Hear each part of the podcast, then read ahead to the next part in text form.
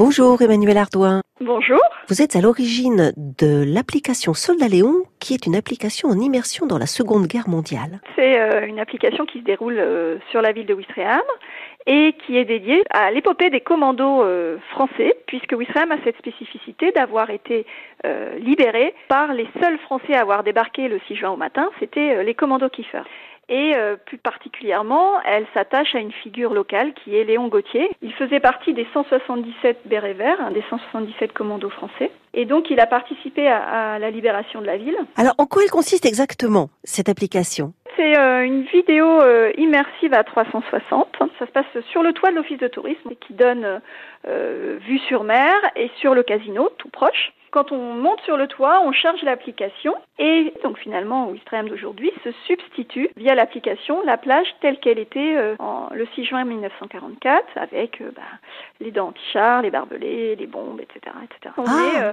enveloppé dans une bulle à 360 et donc on peut bouger l'écran en haut, en bas, à droite, à gauche et finalement tout le paysage est redessiné avec cette impression d'être au théâtre des événements. Finalement, on a symbolisé en, en 2 minutes 30 le moment clé de la libération de la ville, qui était finalement la prise euh, du casino par les commandos Kiefer et donc euh, la libération de la ville. Via, euh, via cette application, on voit ce moment clé, le char Centaure qui arrive, qui euh, bombarde le casino et qui réduit à néant euh, les positions allemandes. Et voilà. Cette application, elle démarre sur le toit de l'office de tourisme de Wistreham, mais une fois qu'on l'a téléchargée... Une fois qu'on l'a téléchargée, on peut revivre euh, l'expérience de n'importe où, voilà, et pas forcément à Wistreham même. Mais une fois qu'on l'a vécu, on l'a définitivement en dur sur son téléphone et on peut la revivre à distance sans aucun problème.